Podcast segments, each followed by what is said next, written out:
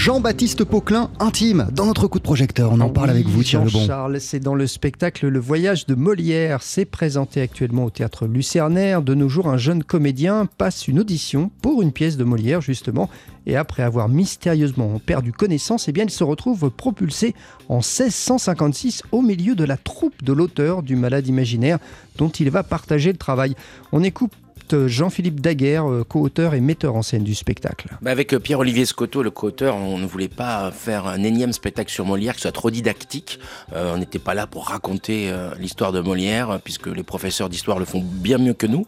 Mais nous voulions inventer une histoire romanesque et touchante d'un jeune homme d'aujourd'hui qui, pour vaincre sa peur, se retrouve projeté par miracle, par magie, dans la troupe de Molière, à l'époque où Molière est en pleine galère d'ailleurs, où il va intervenir un petit peu sur les doutes de Molière pendant que Molière va également essayer d'aider à calmer ses doutes à lui. Donc c'est une forme de, rencontre. Euh, euh, c'est un petit peu comme Retour vers le futur, hein, mais c'est vrai qu'on voulait faire une histoire à la fois drôle, émouvante et un grand hommage au théâtre à travers Molière le jeune comédien qui voyage dans le temps, Thierry, va se retrouver dans une situation délicate. Bah oui, parce qu'il connaît, lui, l'histoire de Molière, hein, qu'il sait aussi qu'il ne doit pas lui faire de confidence pour ne pas changer le cours du temps. Une situation qui va se compliquer encore plus lorsqu'il va se retrouver face à Armande Béjart, qui ressemble comme deux gouttes d'eau à la petite amie qu'il a dans le présent et dont il est follement amoureux. Bah, c'est vrai que le personnage de Léo qui se retrouve projeté euh, chez Molière, il, sait qu'il ne doit pas influencer le cours de l'histoire et en même temps il est pris par l'histoire parce que lui à ce moment-là il pense qu'il est dans un rêve et il pense que le rêve devient réalité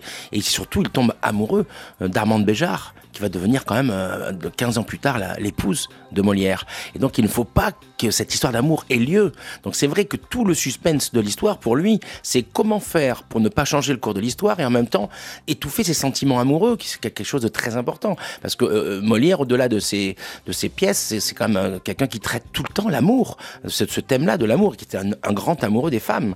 Et c'est vrai qu'on est dans cette dualité pour Léo. Donc du coup, cette dualité, le spectateur la vit tout au long de, de l'histoire. Jean-Philippe Daguerre, co-auteur, metteur en scène du voyage de Molière. Thierry, il faut aussi parler du décor. Bah oui, parce que ce décor, vraiment, il est magnifique. Et on peut dire que c'est un personnage à part entière de ce voyage de Molière et il donne en fait en quelque sorte le rythme au spectacle. J'ai eu la chance de travailler avec un, grand scénographe qui s'appelle Antoine Millian et euh, je lui avais j'ai envie d'avoir la charrette de Molière qui se transforme euh, au fur et à mesure en, théâtre où il s'arrête et tout d'un coup ça devient un théâtre, on repart dans la charrette et pour cheminer avec la troupe.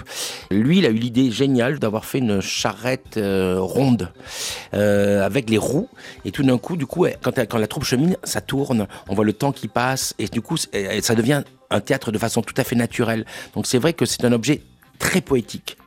Vous avez aimé Adieu Monsieur Hoffman, Le Petit Coiffeur. Vous aimerez, j'en suis sûr, le voyage de Molière. Moi, j'ai beaucoup aimé. Donc, c'est présenté actuellement au théâtre Lucernaire, euh, mise en scène et coécrit par Jean-Philippe Daguerre. Et ça marche aussi si on aime Retour vers le futur. Merci beaucoup, Thierry Lebon.